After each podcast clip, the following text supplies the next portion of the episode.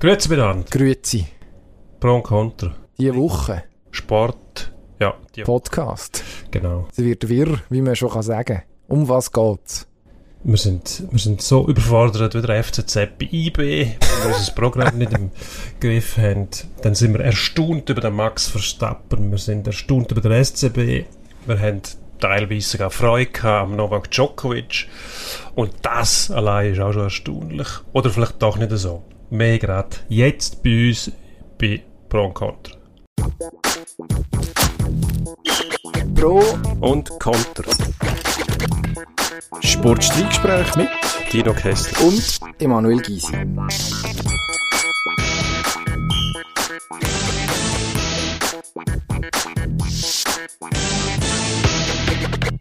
So, jetzt geht's geordnet los. Das ist nämlich nur gewesen, um euch zu testen, ob ihr wirklich auch wieder anbleiben, wenn wir völlig wirr einsteigen. Darum übernimmst jetzt du. Genau, und- strukturiert weitergeht. Gerüchteweise äh, sind wir einfach auch zu faul, um das Intro zweimal aufzunehmen. Keine Ahnung. Haben wir nicht drüber geredet. Ist gar nicht zur Debatte gestanden. Wir glauben, es macht uns charmant. wenn, wir, wenn, wir, wenn wir ab und zu, zu man muss auch Schwäche zulassen. Das ist wichtig, gerade in dieser heutigen Zeit, wo die Leute auch in- auf Instagram sich perfekt vermarkten und auf Facebook ein Leben darstellen, was sie eigentlich gar nicht leben. Da kommen wir und stottern uns durch ein Intro und dann denken Ja. die Menschen erstens, was für Honks, aber gleichzeitig eigentlich noch sympathisch. Vielleicht. Das ist jetzt die Theorie. Das ist die These, positive Auslegung. Das ist das, wir. Also, was wir uns zur Nacht, Abend vor dem Einschlafen sagen. Influencer sind mir keine, das ist glaube ich. Oder gut, ich kenne dein Instagram-Profil nicht. Aber Sie- wir erfüllen die Kriterien wahrscheinlich nicht. Die Nein. wären alle die gleichen Lippen, die gleichen Nase, die gleichen Augenbrauen, die gleichen Haare, die gleichen Füdeli. Also Alles- Schlauchboot, alles ist- Lippen alles gesagt, ist schon noch bei mir. Auch die, alles umgefräst und neu gestaltet. Ja, Nasen und Wangen vor allem. Also so Ja. Backenknochen. i- Das, ist, äh, alles- das nützt bei uns eh nichts mehr. Nein, erstens, also darum machen wir ja einen Podcast, oder? Also man sieht uns nicht. Das ist der grosse Vorteil. Man kann sich, man kann sich sehr schöne Menschen vorstellen. Und wir wären euch sehr dankbar, wenn ihr das würdet machen. Ähm, äh, ich glaube, es ist auch für, einfach fürs Hörerlebnis besser. Aber ja, das ist mir im, äh, im, im Fitness tatsächlich kürzlich äh, aufgefallen. Ich gehe seit einem Jahr in so ein öffentliches. Nachdem bei uns im, äh, im, im Haus, im Haus Ringe, wo es eigentlich ein Fitness gibt, wo unsere Mitarbeiter, wo wir Mitarbeiter dürfen benutzen. Seit Corona ist das natürlich ähm, zu. Ähm, ja, gar nicht so ein öffentliches. Und ähm, muss feststellen, dass die Zielgruppe, die dort geht, das ist jetzt nicht das teuerste, ähm, sehr, sehr ähm, stark tatsächlich von den Influencer beeinflusst ist. Also da sieht jeder und jede zweite gefühlt ein bisschen so aus, tatsächlich. Also da kommen dann Leute, wo du merkst, die sind irgendwie Anfang 20 und nein, sind schon eigentlich general überholt oder mindestens gewisse Passagen äh, im Gesicht, wo ich so denke, also das, was mich dann irgendwie aufrichtig erstaunt. Also ich frage mich, wie haben die vorher ausgesehen, erstens. Ähm, zweitens, wahrscheinlich gar nicht so furchtbar. Drittens, es ist sehr offensichtlich, dass jetzt dass da schon etwas passiert ist. Ist das nicht auch komisch? Ja, das erstaunt mich fast am meisten jeweils, dass jeder, der so etwas macht, hat das Gefühl, bei ihm sieht man es nicht, aber man sieht es immer. Also gemachte Nase, zum, wenn die wirklich gut gemacht sind, glaube dann nicht, aber wenn noch die dazukommen und die Augenbrauen durchgestylt, alle sehen dann genau gleich aus. Aber das ist ein Schönheitsideal. Eben, ich sage dann viertens, was ist- geht's mir aber an? es ist doch am Mensch nicht, nicht in der Natur, dass alle am gleichen nacheifern. Man sagt immer, man sucht den Individualismus, man will einzigartig sein, was man eh nicht ist. Weil wir sind eine Spezies, die halt den Planet bevölkert, zu Milliarden, also einzigartig zu sein, ist eh schon schwierig. Aber das visuell überzubringen, wo eh alle fast gleich aussehen, oder? Aber die Unterschiede stellen noch mehr fest. Wenn jetzt Außerirdische kommen und sagen, ja, das ist Aus Oder- der gleichen Brei. die einen sind ein bisschen mehr so, die anderen ein bisschen mehr so, aber grundsätzlich sind sie nicht viereckig und rund, sondern in Menschengestalt kommen sie daher. Also ist man eh nicht ganz individuell. Und, aber dann, Außer mir zwei. man versucht noch irgendwie, sich, sich umzugestalten mit, äh, aufgrund von Schönheitsidealen, dass am Schluss wirklich alle gleich aussehen. Das Gute daran ist, das geht nicht in die DNA über. Da habe ich mich schlau gemacht. Wirklich? Also man darf sich nicht von dem nicht beirren lassen, wenn man eine Schönheitsoperation macht. Das geht im Fall nicht in die DNA über. Also Das die heisst, eigenen Nachkommen. Wenn jetzt einer, sagen wir mal salopp, eine Herdöpfelnase hat und sich die korrigieren lässt in eine ganz feine Modellnase. Die Kinder kommen leider, man muss es sagen, oder auch nicht leider, aber die Herdöpfelnase, die wird gleich weiter vererbt, also man kann sie nicht wegmachen lassen, hm. sie ist dann nicht mehr im DNA-Material drin. Haben wir das, das noch nie, noch nie überlegt, aber also sehr logisch und auf eine Art tröstlich. Ich meine, eigentlich kann man auch sagen, solange sich die Leute wohlfühlen, wer sind wir darüber zu urteilen? Ich urteile nicht darüber, ich wundere mich darüber, das Streben nach dem Individuellen, das ist ja Mensch eigen. Also ein bisschen, muss man sagen, man versucht sich irgendwo durch abzugrenzen vom Rest, auch zum eine gewisse Wirkung erzielen. Aber dann, wenn es darum geht, in dem Influencer-Programm mitzumachen, dann sind gleich wieder alle gleich, weil sie sich wahrscheinlich in dem Schönheitsideal beugen, wo im Moment gerade aktuell ist. Und das bedeutet halt, dass alle die gleichen Lippen haben, die gleichen Nase, die gleichen Augenbrauen, die gleichen hinteren klappten Ohren, wenn sie mal draus sind. Das ist, glaube ich, auch noch so ein Thema. Und äh, weiter unten geht es weiter, oder? Also wir wissen ja, wie die nachher wirken. Eben, alles wird grösser. Bei Männern offenbar ein Ding. Kleiner. Wadenoperationen. Wadenvergrösserung. Scheint wirklich kein Blödsinn, ein Trend. Aber ja, nein, richtig teuer oder umständlich wird es dann, wenn sich das Schönheitsideal ändert. Was passiert eigentlich dann? Also ist ja eigentlich, ein, ja, wenn ich es richtig verstehe, ein relativ, ein relativ neues Phänomen, dass man jetzt relativ jung schon eben, sag jetzt mal im Gesicht, anfangen Sachen machen, was, irgendwann wird sich das ja anpassen. Das ist eine Mode wie, äh, wie manche andere auch. Ich glaube nicht, dass die Leute sich das überlegen. Und ich finde, ehrlich gesagt, das finde ich auch sympathisch, dass man nicht... Einfach mal machen. Der Existenzialismus reingeraten, wo man sagt, oh je, was ist, wenn ich in fünf Jahren wieder muss die Nase operieren Ja, man hat gesehen, Michael Jackson, irgendwann funktioniert es dann nicht mehr. Aber was interessiert dir das? Das ist dann gleich, weil du weißt nicht, in fünf Jahren gibt es vielleicht Möglichkeiten, da gibt es Baukastensystem, die NASA wie im Supermarkt anbieten. Da kannst du sie mit Velcro oder weiß ich was einfach also montieren, dass man nichts mehr sieht. Man muss nicht einmal mehr eine Operation haben. Ist alles möglich.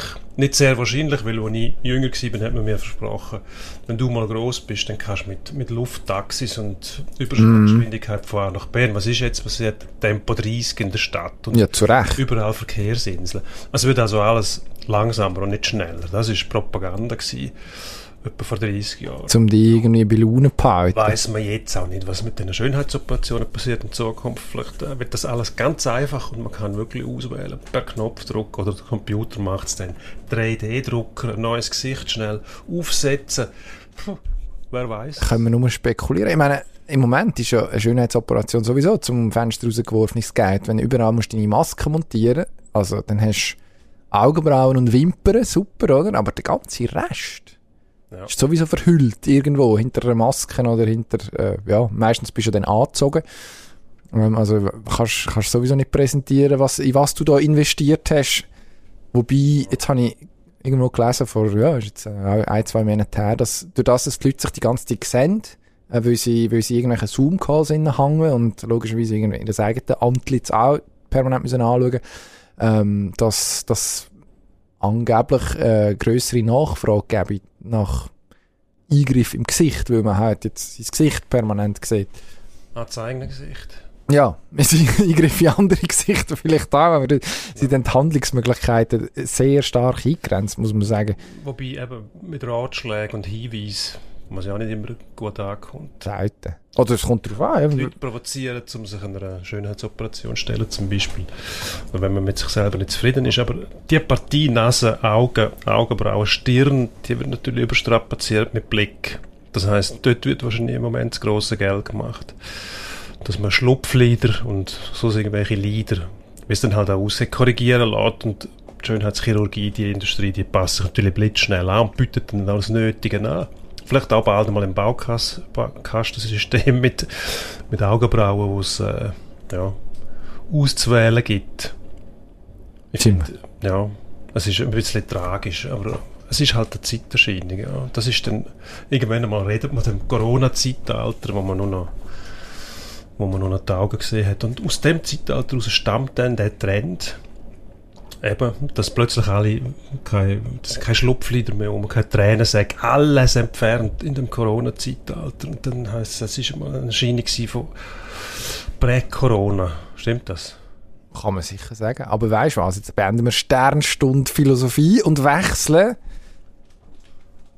Auf der Kunststraße. Kunststraße, der FC Zürich, hat müssen äh, auf Bern am vergangenen Samstag, Samstagabend am 8. Das grosse Live-Spiel im Free TV ist das gewesen. Und jetzt, äh, ich erinnere dich nur ungern dran, aber du hast letzte Woche Grosses dir erhofft von, vom anderen Breitenreiter seiner Mannschaft.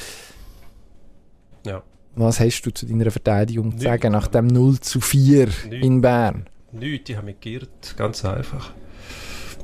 Ich habe IB unterschätzt in dem Fall, oder meine, meine, mein Optimismus, dass der FCZ ähm, näher dran ist, hat mich dazu verführt, so eine waghalsige These zu verbreiten und so einen unglaublich optimistischen Tipp. Ist wirklich so, dass, dass man überfordert war mit der, von den offensiven Qualitäten und nicht gewusst hat, was man denen entgegensetzen kann ich weiß auch nicht was, taktische Mittel, ich glaube, da kannst du nicht viel anders machen. Wenn Qualität da ist beim Gegner und der die auch ausspielt, dann muss man einfach auch mal sagen, «Hm, ja, gut gemacht. Machen? Es ist auch viel schief gelaufen, muss man fairerweise sagen, aus Zürcher Sicht. Also, man hat, hat so wie ich den Match mindestens mitbekommen habe, gut angefangen gehabt, hat doch die ein oder andere gute Aktion sogar gehabt. Und dann hat sich dann die Qualität von IB irgendwann angefangen durchzusetzen. Gemerkt, auf den letzten 20 Meter sind das einfach andere Hausnummern, die da unterwegs sind. Die, die Szene vom, vom Goal, wo durch den, was ist es, der Sibachö, der sich gegen Omeragic durchsetzt, ja, wo, wo sich also tatsächlich physisch durchsetzt und Zürcher reklamieren dann irgendwie noch faul und finden ähm, grosse Ungerechtigkeit dabei ist es, wenn du anschaust, ja, es ist ein Zweikampf, wo man halt auf höherem Level so führt, mit einer gewissen Robustheit, dann macht der Fasnacht das Eisen und dann nimmt die ganze Geschichte so langsam ihren Lauf. Also bis dann hat man eigentlich recht gut dagegen gehabt. Ich finde jetzt auch 4-0 ja, viel zu hoch, oder? Also muss man fairerweise auch sagen, am Schluss interessiert das nur die Statistiker, die jetzt können sagen, dass der FCZ, ich glaube, zum dritten Mal nacheinander 4-0-4 verloren hat, muss man korrekterweise sagen, geben. Also, ja, eine gewisse Tradition, die man da offensichtlich bedient. Aber aus Zürcher Sicht, ich, ich würde gar nicht allzu fest in Heulen und Zähneklappern verfallen da. Ich glaube, es ist tatsächlich einiges rum, wo, wo, wo gut aussieht. Jetzt sich einfach nicht rausbringen dass man Meister wird, mit dem muss man wahrscheinlich nicht unbedingt rechnen, aber das hat vor der Saison ja niemand erwartet. Gut, das weiß man tatsächlich nicht, aber ich finde, auch die, zu viel Gedanken muss man sich nicht machen, dass du die Lehre daraus ziehst. Was das auch immer bedeutet, da wundere ich mich immer wieder. Jetzt müssen wir die Lehre daraus ziehen. Was heisst das? Nächstes Mal nicht mehr 4-0 verlieren, sondern gewinnen, ja. Und das ist eine gute Idee.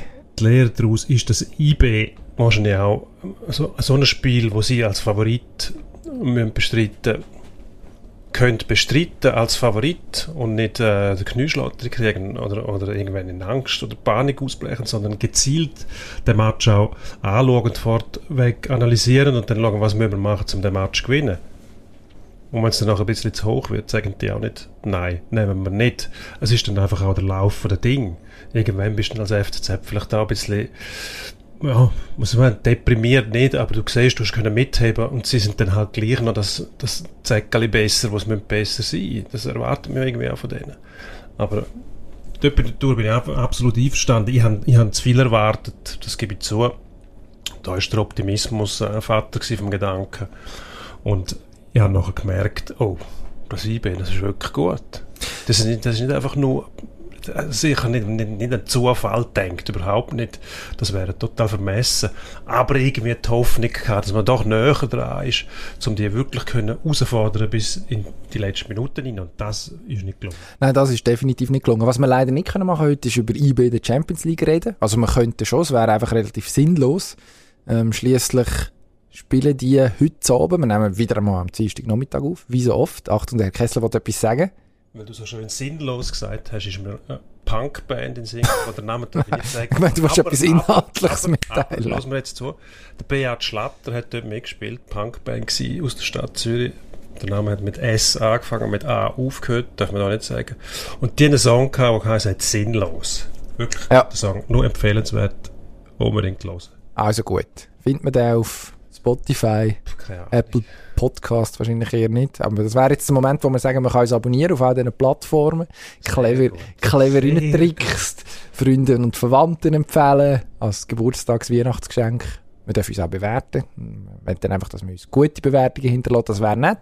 Ähm, aber um nochmal zurückzukommen zu einem völlig sinnvollen ähm, Punkt, oder zu einem sinnvollen Hinweis, durch das, dass wir am Dienstag Nachmittag aufnehmen, macht es wenig Sinn, über das Gastspiel von Ronaldo zu Bern, wo ja schon am Dienstag oben am 4. vor 7 über die Bühne geht, oder beziehungsweise anfängt, ähm, stattfindet. Das wäre dann logischerweise, ja, dürfte ein grösseres Thema werden nächste Woche, wenn wir dann über IB reden, wo sich in der Champions League das erste Mal versucht hat zu präsentieren und dann wahrscheinlich möglicherweise mindestens ähnliche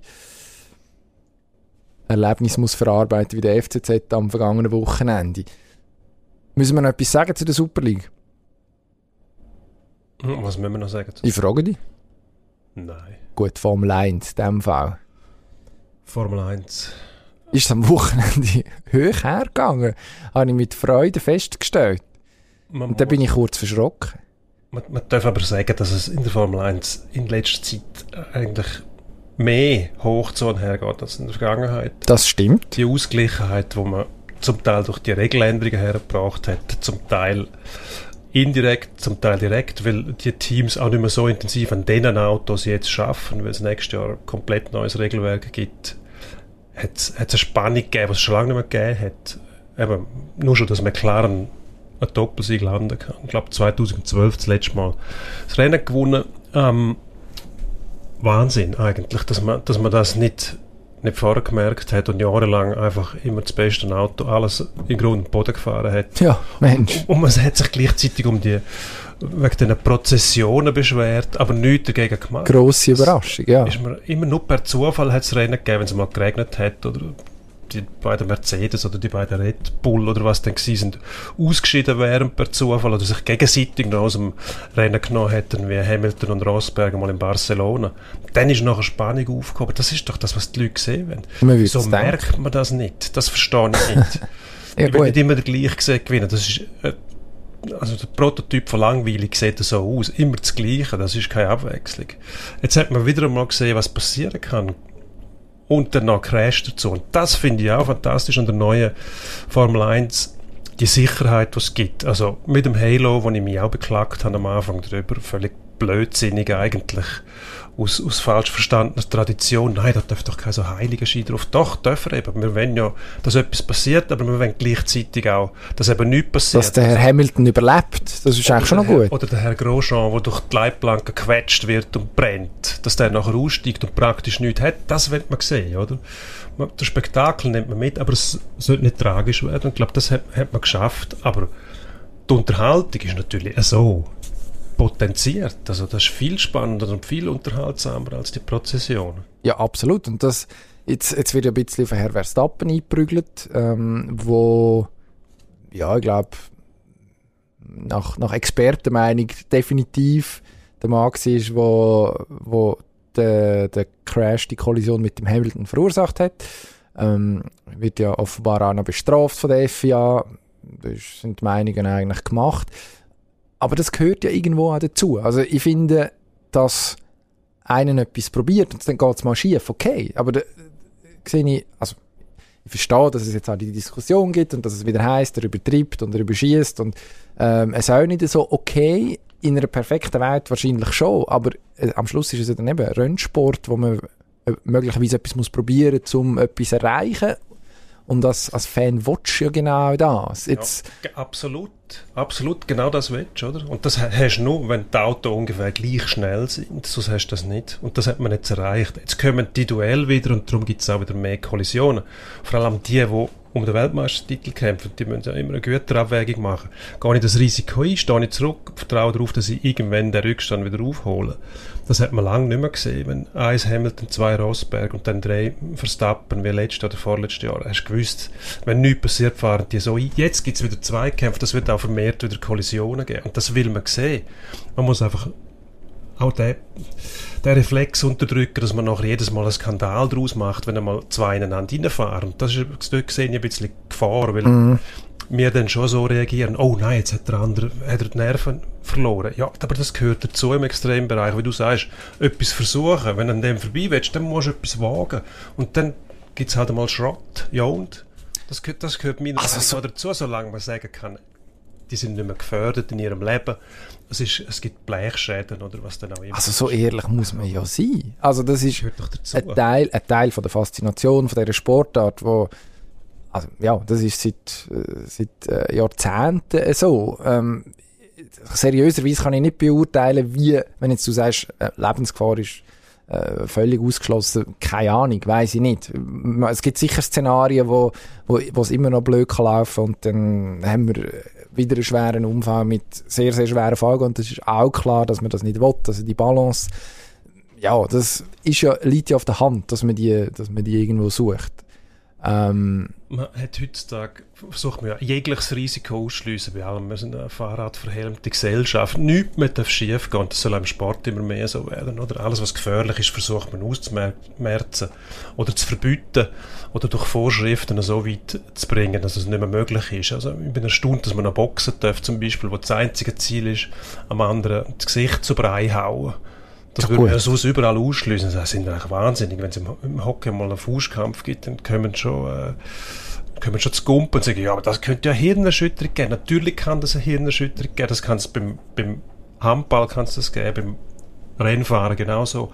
Und beim Rennfahren kann es eben Unfälle geben. Und wenn man das nicht mehr will, dann muss man es muss abschaffen. Dann darf es kein Rennen mehr geben. Und ich glaube, dort sind wir schon auf einem gefährlichen Weg, dass, dass alles zu Tod analysiert wird und jegliches Risiko sollte ausgeschlossen werden. Immerhin, man, man kann wenn man mit 300 um, um einen Rundkurs fährt und durch, durch Stadtschluchten donnert, kann man nicht ausschließen, dass mal irgendetwas Verheerendes passiert. Aber im Vergleich zu früher ist man ist man auf einem Level, wo man sagen kann, wenn es nicht fürchterlich schief geht, dann passiert denen nichts mehr. Im Sinne von, sie bleiben wahrscheinlich im Leben, aber ausschließen kann man es gleich nicht. Und das ist vielleicht auch noch der Reiz, wo, wo das Ganze hat. Eben das Verwegnen, wo man früher gewusst hat, pro Saison in den 70er Jahren sterben sicher zwei. Ja. Das hat man einfach so hingenommen. Mit dem Fatalismus hat man dem, ist man dem Rennsport begegnet. Und mittlerweile ist man, ist man weit, weit, weit davon weg. Was auch gut ist. Also, ich glaube, da sind wir uns einig.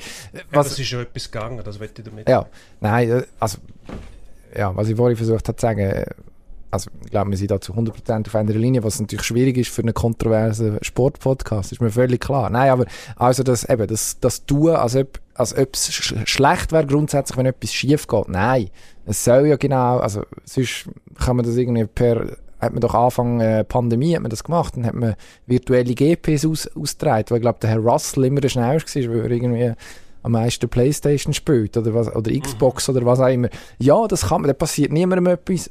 Ähm, E-Sports Sigi im Kommen. Ähm, mir sagt jetzt ehrlich gesagt relativ wenig. Anderes Thema. Aber ja, also so kann man natürlich jegliches Risiko also ausschalten. Ja. Äh, die Frage ist, wie groß ist denn die Faszination, wenn es keine reellen Konsequenzen mehr gibt, tatsächlich für die Leute, die einen Fehler machen. Also vielleicht schafft sich der Sport dann auch irgendwo selber ab. Was mir noch aufgefallen ist, ähm, bei dem Ausfall, Ausfall jetzt vom Hamilton, das ist, das ist jetzt über 60 GPs offenbar durchgefahren. Das ist eigentlich eine Wahnsinnszahl. Also gut Dings, Bachrein, letztes Jahr hat er wegen seiner Covid-Infektion verpasst. Ähm, aber vorher, also phänomenale Bilanz eigentlich, wenn man davon ausgeht, dass es eben einer ist, der mehr oder weniger sollte unter Druck gesetzt werden permanent, wo ja dann auch vielleicht das eine oder andere Mal ein Fehler kann passieren. Das ist interessant, weil das ist ein bisschen das, was man, was man dem Hamilton auch vorgeworfen hat. Ja, letzten Jahr, als er immer wieder Weltmeister geworden ist, der hat eigentlich gar nie müssen kämpfen. Er ist besser, schneller Pilot als der, als der Valtteri Bottas. Meiner Meinung nach ist er auch viel der bessere Pilot als der Rosberg war. Und wenn keine Konkurrenz rum ist, dann musst nie, wirst du nie in Zweikämpfe verwickelt. Und das ist eigentlich das Wesen vom Rennsport. Überholen und überholt werden und wieder einen Weg finden zum Zurückkommen. Das geht aber nur, wenn das Material einigermaßen ausgeglichen ist. Und das ist interessant zu sehen, jetzt wie der Hamilton auch wieder anfängt Fehler machen. Hat äh, am Anfang mit der Schikane nicht richtig verwünscht und so weiter. Also wenn der unter Druck gerade macht er wie die anderen auch Fehler, wahrscheinlich weniger noch als, als der Verstappen, wo noch, wo noch seinen Ehrgeiz muss in Einklang bringen mit, mit der Vernunft, dass man eben muss das Rennen fertig fahren, wenn man es gewinnen will. Aber es zeigt, Hamilton ist auch nicht unfehlbar und je ausgeglichener die Serie wird, umso mehr wird auch der wieder unter Druck geraten. Wäre gut, wäre spannend. Unter Druck, gutes Stichwort für eine Überleitung. Der SCB Schön. hat nach aktuellem Stand, wo wir jetzt aufnehmen, am Dienstag Mittag, die ersten drei Saisonmatches allesamt verloren in der Schweizer Eishockey-Meisterschaft. Geht es genauso weiter wie letztes Jahr? Es ist äh, ist ein bisschen zu befürchten, aber mit ein bisschen Optimismus kann man auch sagen, das kommt dann schon. Ich glaube, es kommt auch etwas. So chancenlos sind es nicht gewesen. Was mir ein bisschen Sorgen macht, ist, die ersten Gegner, die man hatte, Fribourg, Zug, ähm, Davos, sind alles Gegner, wo ich sage jetzt mal, niemand böse ist, wenn man verliert und man sagen kann, gegen die kann man verlieren. Zug sowieso, Fribourg hat einen Schritt gemacht. Ich glaube, Davos hat auch einen Schritt gemacht. Was, was man Sorgen macht, ist, jetzt kommen Gegner von der SCB am Wochenende dann, oder schon vorher. Ähm, Nein, jetzt wir- heute, am reden Dienstag nicht spielt man gegen das Genf. wissen wir noch nicht. Man spielt in Genf. Genau. Und am Wochenende kommen, äh, zuerst, nein, am Wochenende kommt Langnau und nächste Woche in Aschua. Aschua. Also das sind die Gegner, wo du sagst, selbst als, als grosszügiger, gutmütiger Fan sagst, «Hm, jetzt wäre es schon schön, wenn man mal Langnau sowieso. jemanden könnte schlagen, Langnau sowieso. Weil sonst kommst du dann in eine, in eine Negativspirale rein, wo es nachher eventuell nicht mehr so leicht rauskommst. Das ist ein bisschen das Problem. Darum, irgendwann müsste man schon mal einen Sieg einfahren, dass sich die Nerven beruhigen, weil man weiß, wie es ist, man, man verspricht sich selber geduldig zu sein und erwartet das von einem selber auch und vom Umfeld und plötzlich merkt man, es geht nicht mehr. Ich bin extrem zwiegespalten, was der SCB angeht. Also an und für sich, glaube ich, hat man auch was rein Kader angeht, geht es wieder in eine, in eine richtige Richtung. Ich glaube, man hat auch bei den Ausländern spannende Lösungen gefunden, die könnten funktionieren. Ähm, man, man geht den Weg mit dem Goalie konsequent weiter, also wo man jetzt wirklich auf den Philipp Wüttrich setzt, der sich so entwickeln und der Manzato hinter dran ist, ja, ist offensichtlich, was dem seine Perspektiven ist. Der ist eigentlich, ja, flapsig formulierter spielender Coach. Also soll er irgendwie durch die Saison bringen und gleichzeitig wahrscheinlich mit einem reduzierten Pensum ist er auch tatsächlich in der Lage, noch Leistung zu bringen. Also hat er mindestens das letzte, in der letzten Saison einigermaßen vernünftig anbekommen. Gleichzeitig ist schon die Frage, also jetzt ist das ganze platte Analyse, die Leistungsträger werden nicht jünger, also irgendwie von diesen Simon Mosers habe ich, äh, habe ich heute in der Zeitung gelesen, hat bei uns, äh, bei uns geredet, ähm, und da steht mittlerweile auch Simon Moser 32, wo jetzt bei einem, bei einem also, dass das eine Führungsfigur ist, ist völlig klar, dass das ein wichtiger Spieler in dem äh, Gefüge SCB ist, auch sportlich, ist auch klar, aber gerade auch einer wie er mit seiner physischen Spielweise kann ich mir dann schon vorstellen, dass dort dann der Drop-Off vielleicht früher kommt, als bei einem filigraneren Spieler, wo weniger, weniger Abnutzungserscheinungen da sind. Also, da, das wird, und jetzt wird es, ja, versuchen es irgendwie so ein bisschen mittelfristig anzuschauen. Äh, die Frage, kann man das einfach wieder sauber aufbauen? Und irgendwie sagt, man hat sich jetzt drei Jahre gegeben, wo man wieder, wo, wo man investieren will, um nachher wieder können vorne mitspielen Wie gut sind denn zum Beispiel die noch, wo jetzt sollten der Karren ziehen, oder? Also eben, was ist mit einem, was ist mit einem Moser? Ist denn der überhaupt dann noch in der Lage, die Rolle zu spielen, wo man ihm eigentlich zudenkt? Oder kommen da nicht noch Folgeprobleme hinten oder Folgefragen? Ähm, jetzt hat man mit dem, mit dem Roman Löffel hat man schon einen Transfer für die nächste Saison bekannt gegeben, wo man auch wieder einen 39er für vier Jahre verpflichtet. Ich weiß, wahrscheinlich muss man das im Moment machen. Langfristige Verträge sind das Ding im Moment im Schweizer Hockey. Es geht offensichtlich eher in Richtung, in Richtung langfristige Planung, als dass man kurz, kurzfristige Deals macht.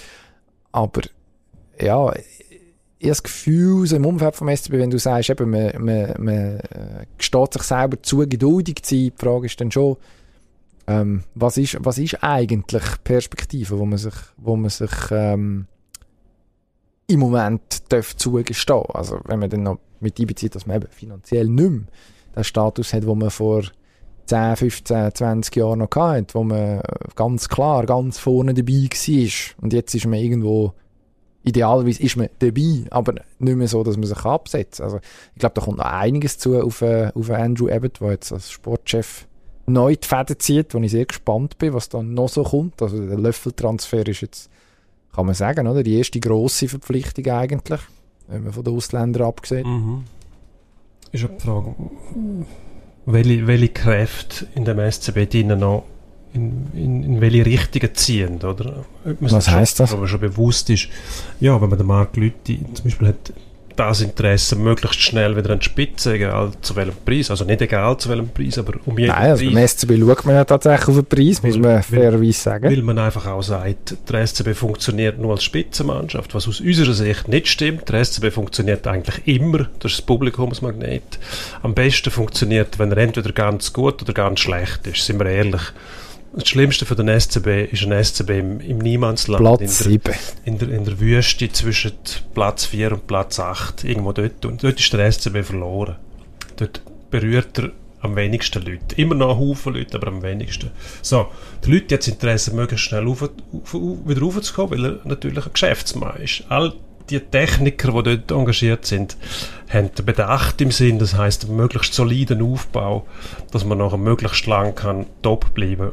Man büßt im Moment ein bisschen für die Sünden von der Vergangenheit, wobei man die Sünden muss relativieren. Man hat ja für die Sünden noch etwas gekriegt, nämlich einen Haufen Meistertitel. Mhm. Aber der Erfolg ist teuer gewesen, weil man nicht rechtzeitig angefangen hat zu korrigieren. Vielleicht hat man einmal irgendwo ein bisschen zu lang gewartet. Gott, das ist alles verständlich. Was nicht verständlich ist, was letztes Jahr passiert ist, wo man sich das ganze Debakel eingebrockt hat, wo man nachher mh, mm, irgendwie erst ein Jahr später wieder rausgekommen ist. Egal um was es gegangen ist und was man als Debakel anschaut, das ist auf jeden Fall nicht gut für den SCB. So. Aber in Zukunft wird man wieder auf solide Füße stehen. Das braucht einfach Zeit, das muss man sich bewusst sein, weil der SCB auch nicht mehr die erste Adresse ist. Wie du vorhin gesagt hast, mit den Finanzen, die ganz hohen Löhne zahlen mittlerweile auch andere der SCB kann sicher noch in Einzelfällen tief in den Sack greifen. Ich weiß nicht, wie viel das der Löffel jetzt kostet. Sicher nicht billig gewesen. Aber das ist auch ein politischer Transfer im Moment. Das zeigt, wir sind wieder irgendjemand. Wir sind auch noch... Zum Nerven beruhigen. Sie kommen doch noch zu uns, oder? Das ist auch wieder strategisch wichtig gewesen, wahrscheinlich. Darum hat man es auch gemacht sportlich gesehen. Eben, gerade der Moser zum Beispiel, was passiert, wenn der Moser mal verletzt ist? Ich habe das Gefühl, der Moser ist praktisch nie verletzt. Also, anekdotisch fällt er mal aus, aber mit der Spielweise, die er hat, kann er eigentlich froh sein, dass er so gut durchgekommen ist. Aber was ist mit dem Alter, wenn er plötzlich mal mehr ausfällt? Oder der Scherwe, der auch so ein Motor ist vom SCB. Das sind immer noch die Leute, die eigentlich den, den, den Club oder den Verein oder die Mannschaft charakterisieren. Und trotzdem kommen sie nicht mehr ganz auf oder sind im Moment eher ganz unten. Da muss man schon fragen, wer, wie du vorhin gesagt hast, wer soll denn das bewerkstelligen, wenn es die nicht mehr können? Und die Idee, jetzt endlich anfangen mit Jungen zu arbeiten, das ist sicher die richtige Idee, die richtige Strategie, aber bis das sich auswirkt das braucht auch wieder ein paar Jahre. Also musst du die Zeit überbrücken und da musst du halt damit rechnen, dass du äh, hinten drin bist, was ja für uns nicht so schlecht ist, wenn sie hinten drin sind.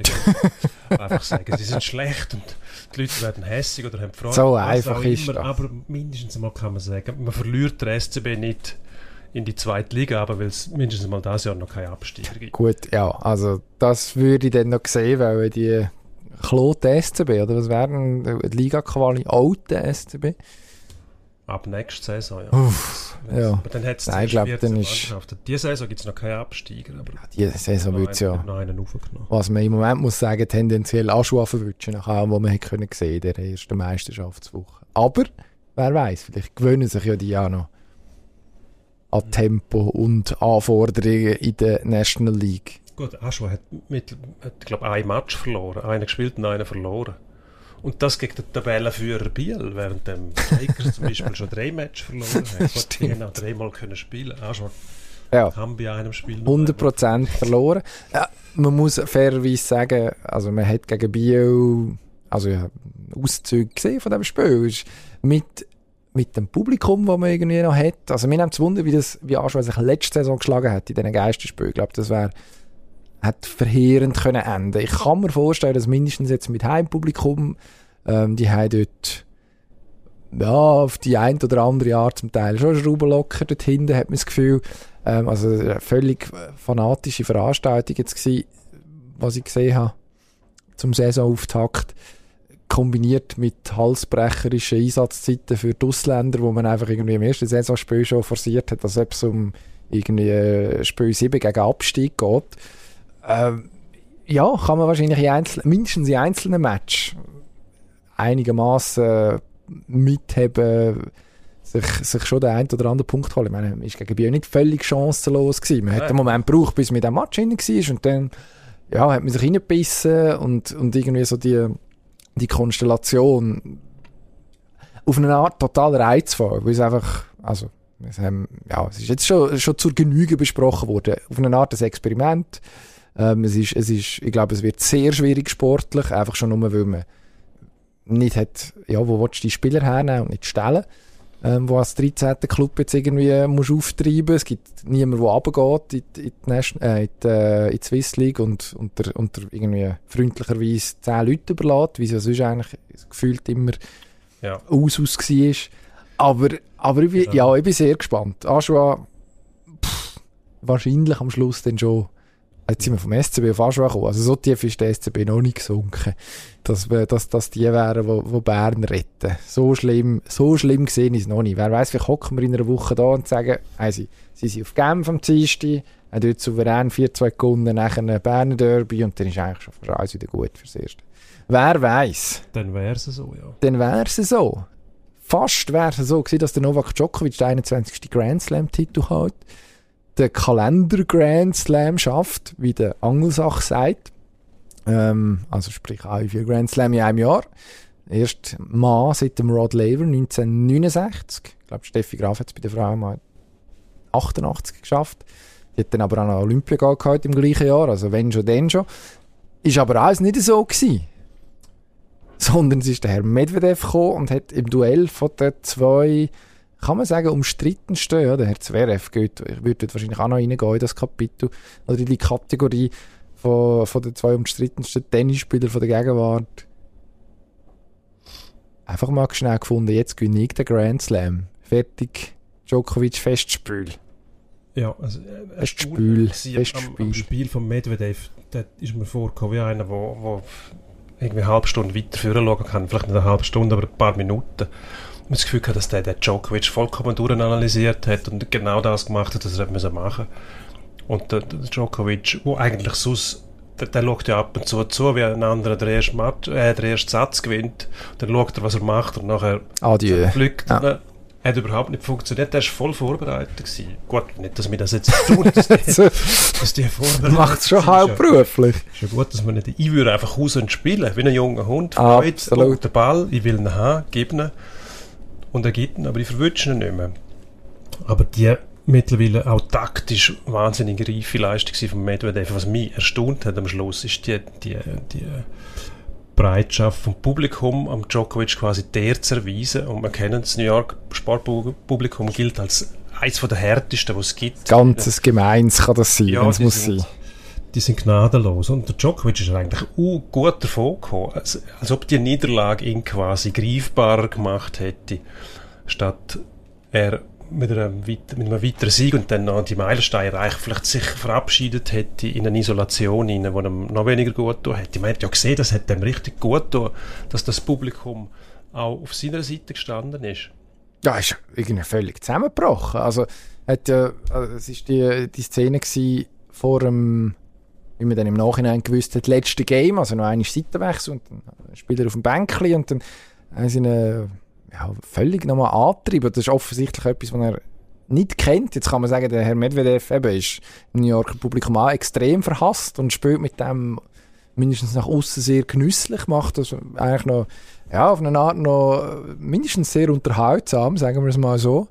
Ähm, so die, die Rolle vom Bad Guy.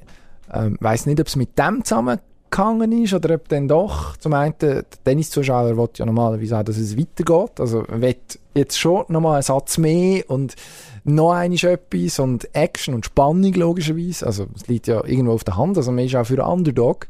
Ähm, eine Rolle, wo sich, ja, wo der Novak Djokovic einfach logischerweise nie gehabt hat, wenn du alles gönnst. Wie du auch? Also das ist ja dann eben ein Federer und es geht ja nicht, dass wir über Djokovic reden, ohne über einen Federer zu reden in einem Schweizer Sport-Podcast. Tut uns leid. Ähm, Federer ist so ein bisschen die Ausnahme, oder? Wo irgendwie das Gefühl hast, die Leute sind immer auf seiner Seite, egal ob er jetzt dominiert oder irgend, ja, mit sich und seinem Spiel kämpft. Das ist etwas, was der Djokovic nicht kennt hat. Schon gar nicht in New York. Und das hat ihn ja nachher völlig, also der hat eine Art Heulkrampf gehabt dort auf der, auf der, auf der Bank unter dem Handtuch. Also nicht einmal mehr in der Lage das, das irgendwie zu kaschieren, äh, dass ihn das, dass ihn das extrem bewegt. Und, also ich habe ich hab das Gefühl, dass er hat, ist schon einmal so ein, jetzt so ein, Wendepunkt, könnte ich mir vorstellen, in der, in der Art, wie man den Novak Djokovic sieht in den nächsten vier, fünf Jahren. Weil er jetzt plötzlich, also ist ein Moment von der totalen Verwundbarkeit und Schwäche, wo er ob er es zugelassen hat oder hat müssen zulassen, ist eigentlich egal. Also, es ist einfach, es ist einfach so. Und dort, habe das Gefühl, hat Zuschauer im, im Stadion, aber nachher auch, also, wie das live gesehen, das beeindruckt einem dann tatsächlich, bewegt einem. Und das, ich glaube, das kann sich am Schluss so ein bisschen als, als Wendepunkt äh, ergeben, erweisen, wie, wie, man, wie man ihn in Zukunft tatsächlich sieht. Vielleicht ist er jetzt plötzlich der Sympathieträger. Ja, wenn er das zulässt, schon. Also das war vielleicht die Möglichkeit für ihn jetzt zu erkennen, dass er vielleicht in der Vergangenheit auch nicht immer nur aufgrund von seiner Persönlichkeit nicht geliebt worden ist, sondern weil er einfach immer gewinnt und das Publikum gerne mal noch Mats, Mats Wielander mehr gesehen Mats Green. Ein, ein, ein, Spiel mehr gesehen hätte, ein Game und nicht immer nur nach drei oder zwei Gewinnsätzen. Also das ist eine Mischrechnung, die er für sich selber muss anstellen muss. Was er sicher gemerkt hat, ist, dass er in dieser Rolle viel ein angenehmeres Leben hat und es, kann mir niemand sagen, dass er sich in dieser Isolation wohlgefühlt hat, weil die Rolle vom Bösewicht spielen in so einem Sport, das macht einfach keinen Sinn. Ich meine, so wie es der McEnroe gemacht hat, macht Sinn. Aber der McEnroe hat einen Schuss Selbstironie immer dabei gehabt, das hat man erkannt, weil er sich gnadenlos auch selber auf die Chippe genommen hat. Das kann der Djokovic ja gar nicht. Bei dem wird es dann wirklich ernsthaft und fast schon bösartig. Und das kostet einen Haufen Energie, wenn die Rolle spielen musst. Das, was er jetzt gemacht hat, das hat ihm viel mehr Punkte eingebracht auf der Beliebtheitsskala, als er sich wahrscheinlich jemals erträumen lassen hätte. Und darum merkt er vielleicht jetzt, oh, so ist das Leben eigentlich viel einfacher. Ich muss ja gar nicht immer gewinnen, zum respektiert werden. Das geht auch so. Ich darf einfach nicht eine Rolle annehmen, vom, irgendwo in die Rolle von einem Bösewicht hineingeht, wo man, glaube ich, im Tennis gar nicht sehen will. Ich glaube auch nicht, dass er die immer hat wollen. Also, das ist ja, wir haben ja an dieser Stelle auch schon darüber geredet. Also, er hat ja dann immer wieder versucht, also in Wimbledon, das, ich habe mich, glaube an dieser Stelle auch schon darüber aufgeregt, furchtbar, und ich bleibe dabei. Äh, nein, das, das, das Gras ausreißen und essen nach dem, nach dem Wimbledon-Sieg, wo von 100 Meter aus irgendwie bei starkem Nebel siehst, okay, das hat sich jetzt einer im Voraus überlegt und hat das Gefühl, das könnte eine Geste sein, die irgendwie kult wird, wenn es im richtigen Moment aufgenommen wird. Also, also gesuchte, also der Versuch, irgendwie sich die Zuneigung oder was auch immer, Bewunderung vom, vom Publikum zu sichern. Wenn so etwas nicht authentisch ist, ja, dann kommt häufig ja dann eben das Gegenteil raus dabei. Und jetzt, und das ist, glaube ich, so ein bisschen die Lehre aus dem, wo in der Nacht auf, oder ich weiß nicht, ob es in der Nacht auf dem Montag oder späten Sonntagabend, auf jeden Fall in dem US Open Final passiert ist, ein total authentischer Moment gewesen. Und damit eigentlich etwas, wo Djokovic einfach nicht zugelassen hat. Ich glaube, das ist, das ist das Geheimnis daran, ja. Ein authentischer Moment, dass jeder gesehen hat, jetzt hat es den verjagt. Und zwar nicht nur spielerisch, sondern auch mental und ja, psychologisch. Super. Und genau das willst du doch sehen. Du willst die, die Leute wollen die Emotionen sehen. Die wollen nicht Automaten sehen, die wo, wo ähm, schweigend verlieren und, und äh, stillschweigend gewinnen, sondern die wollen die Emotionen sehen. Und so hat sich der Djokovic einen riesen Gefallen Einen riesen Gefallen haben unsere jahrelang, unsere Jahrzehntelang. Jahrzehntelang unsere Star-Kommentatoren, muss man schon sagen, ähm, Bührer Günthardt bei SRF, wir kommen vom Tennis jetzt gerade, also bleiben wir gerade beim Tennis erstklassig, was die geboten haben. Also, da hätte ich auch, wenn nicht Tennis-Fan gewesen bist, wie verrückt, aber immer den Federer geschaut hast, die haben das fertig gebracht, den Federer so zu begleiten, dass er immer auf seinem Podest war, aber niemals hast, hast müssen die Idee haben, dass die in, in unterwürfigem Gehorsam der einfach immer noch ähm, schönreden und nichts falsch war. Die haben den auch kritisiert, wenn man gesehen hat, jetzt, jetzt hat er Mühe und jetzt kommt er nicht mehr, jetzt, jetzt ist er am Zweifeln und so. Die haben das immer schön übergebracht, weil sie ihn auch sehr gut kennt haben. Und Gott, der Bührer war auch im Eishockey der Beste, was es kam, mit, Abs mit Abstand der beste Live-Kommentator. Erstklassig. Aber jetzt ist fertig. Jetzt ist fertig. Schade. Es ist irgendwie schade, ja. Es hat sich aber irgendwie auch angezeichnet, dass die Ära ähm, Bührer Günthard mit der Ära Federer so quasi im Einklang steht. Das war so eine richtige Harmonie, gewesen, dass die gleichzeitig irgendwann einmal oder praktisch gleichzeitig muss zu Ende gehen. Auf eine Art fast logisch. Ähm, also muss dazu sagen, der US Open Final war der letzte Match von diesen zwei. Ähm, als Kommentatoren-Duo. Andererseits kann man auch sagen, es ist schade. Also, weil, also erstens, Sachen, die gut sind, wieso ändern?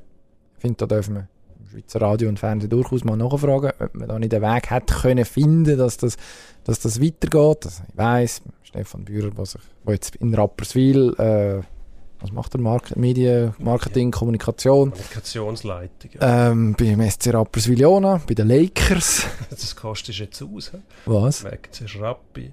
Ja, jetzt muss ich noch SCRI, muss ich noch sagen. SCRI, das ist eine Abkürzung, die ich nicht verstehe, weil das heisst ja, es hat ja ein J.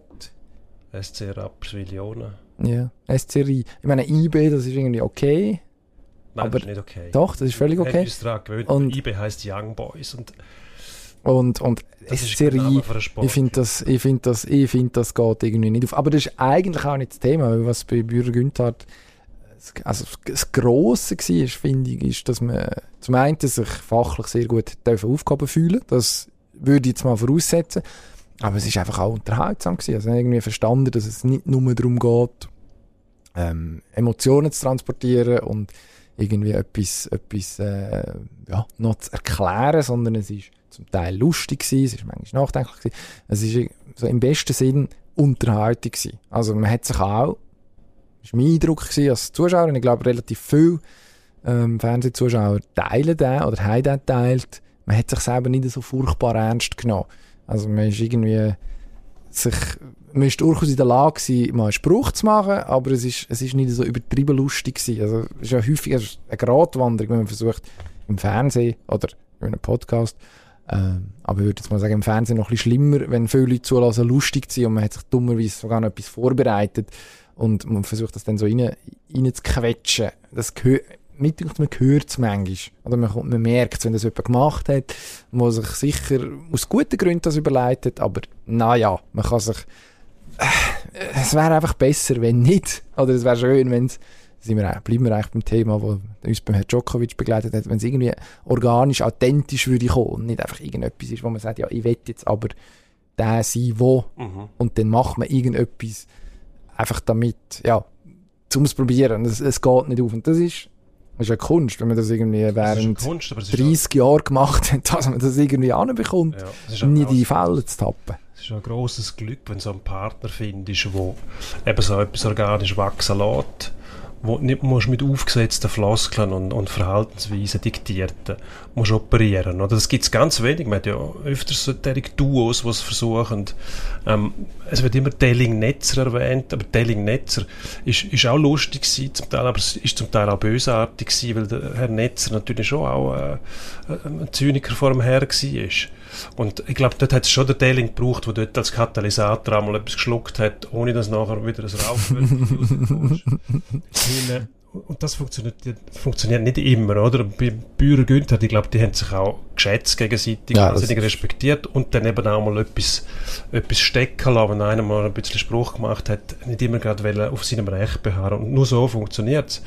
Und, und das war vollkommen authentisch gewesen, ja. Und darum unterhaltsam, weil es eben zum Teil auch banal war, weil man nicht versucht hat, immer die riesen Sprüche zu machen, sondern einfach ganz normal miteinander geredet hat. Wie zwei Kollegen miteinander vielleicht reden würden, lang bevor sie sich gegenseitig an die Gurgel gehen. Einfach normal geredet und dann kaufst du das auch ab und du fühlst dich beim, du ertappst dich beim Beobachten von einem, vielleicht das, eben einem Gespräch zwischen Kollegen, wo dich interessiert, weil du Tennis schaust. Und es ist nicht das aufgesetzte Kommentieren und das, das naseweisse Expertieren, das ich einmal mache zum Beispiel, wo kein Mensch verleidet. Weiß ich nicht, kommt drauf an. Es ist einfach sehr angenehm gewesen. Mm. Aber ich muss sagen, ich finde ich find irgendwie verständlich, dass es aufhört, weil für mich gehören zu diesen zwei, natürlich könnte jeder Tennismatch kommentieren, aber für mich gehört der Federer in, in, in guter Verfassung einfach irgendwie zu diesen zwei dazu irgendwann wieder. Ja, aber du weißt ja nicht, dass der Ist es vorbei beim Fedi? Doch, ich Rufst du das jetzt aus, da offiziell? Ja, ich bin heute am, am, neuen Haus, das gebaut wird. Eben auch wieder in Rapperswil, Iona Lakers. Oder wie die SCRI. Country, wie wir sagen. In Rapperswil, nein, ich weiß doch das nicht. Ich nehme es aber nicht an, er ist 40 und, und ähm, es, äh, irgendwann Hat er gerade Bäume geschnitten draus, oder? wird er sich. Nein, er hat eine Finnenbahn angelegt. Ah ja. hat einen Spurtversuch gemacht und hat mir Ah, dann ja. und hat gesagt, ja, er versuche nochmal ein Comeback. Aber Hat er gesagt? falls es nicht klappt, dann würden wir noch schreiben. Und das Okay. natürlich exklusiv. Aber jetzt hast du noch nichts gehört. Nein, bis jetzt nicht. Okay, von dem ja, dann würde ich sagen, verschreien wir nichts. Behalten wir die Nerven. Ich finde ja, letzter Satz dazu, wenn du sagst, es gibt viele Duos. Ich finde, es gibt zu wenig Duos. Ich finde, man dürfte viel mehr probieren. Gerade bei uns, wenn es ums, äh, ums SRF geht, finde ich, live während Match, ich lasse viel lieber Duos zu, als Einzelmasken, die etwas kommentieren. Ähm, also wieder denkt bei, äh, was ist es? Ja, die Olympischen Spiele, wo man häufiger in diesen, sagen jetzt mal, Randsportarten Co-Kommentator hat, der halt einfach vom Fach ist, weil man davon ja, von Sportkommentatoren auch nicht erwarten dass sie sich jetzt in jeder Disziplin auskennen, die auch vier Jahre eigentlich relevant ist. Und ich finde, das gibt sehr häufig, und logischerweise muss Chemie stimmen, gibt sehr häufig eine gute Dynamik. Also, kann durchaus gewinnbringend sein. Logischerweise findest du nicht Bührer Günthard an jedem Strassenecke, das ist mir auch klar. Aber gern ein bisschen mehr probieren. Wir müssen probieren, Sofort. zu Ende zu kommen. Endspurt. Und das geht mit einem Sport am besten. Jetzt ist Marathon vorbei, jetzt wird gesäckelt. Und zwar fragen wir uns, ich keine Frage zum Auftakt zum Endspurt. Oh. Der Christoph Bertschi ist ab nächster Saison, Freiburger ist er schon, aber dann ist er auch Gotteron-Spieler. Unterschreibt für sieben Jahre. Sind die von einem guten Geister verloren? Ist das eine gute Idee? Ein sieben Jahresvertrag.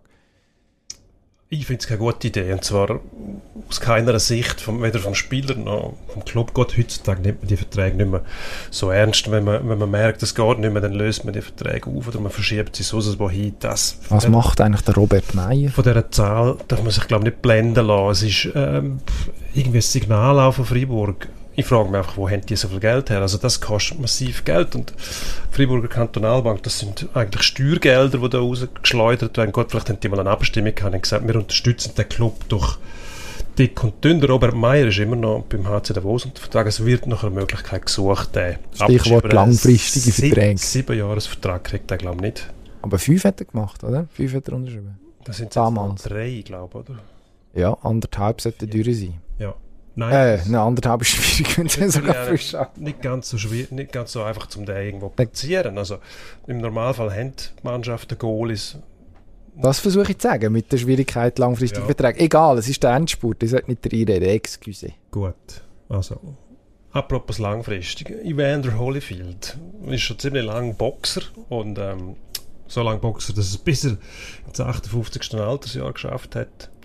Ähm, aber er hat verloren. Ja, ähm, er war lange nicht Boxer und das war völlig richtig. Gewesen. Also irgendwann hat er aufgehört und jetzt hat er gefunden, ja, das ist eine gute Idee, das Geld nehmen wir mit. Und ist gegen Victor Belfort, heisst der Mann, ehemaliger MMA-Kämpfer. Also da fährt da fährt es schon. Ist Einer von denen, also ist eigentlich der Kampf von Oscar de la Hoya hat es auch bestritten, wo mit 48 dann doch noch mal ein bisschen jünger ist und näher am Herr Belfort mit 44. Ähm, ja, ist Teil von dieser Mike Tyson Comeback-Kampfserie, wo es eigentlich darum geht, dass ältere Herren noch einmal Geld verdienen können. Aber irgendwie hat Herr Holyfield da die Rechnung ohne den 14 Jahre jüngeren Gegner gemacht und man muss sagen, es tut ein bisschen weh und es hat schon seinen Grund gehabt, dass die äh, Athletic State Commission heißt die vom äh, US-Bundesstaat Kalifornien sich geweigert hat, den Kampf zu lizenzieren. Die haben kurzfristig müssen auf Florida wechseln, damit man ihn können austragen.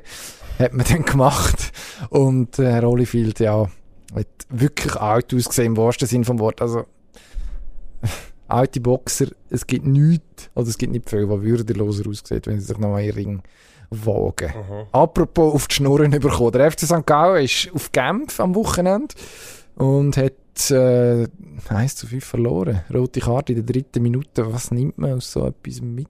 Ja, dass man wahrscheinlich etwas muss machen muss. Also das war indiskutabel, gewesen, da droht der Abstieg. Ähm, da sind noch mit der Aufstellung Fehler passiert, die ich vorher gehört habe bei uns auf der Redaktion. Ich bin ganz am Raphael Bischof seiner Meinung, da muss man wahrscheinlich den Trainer wechseln.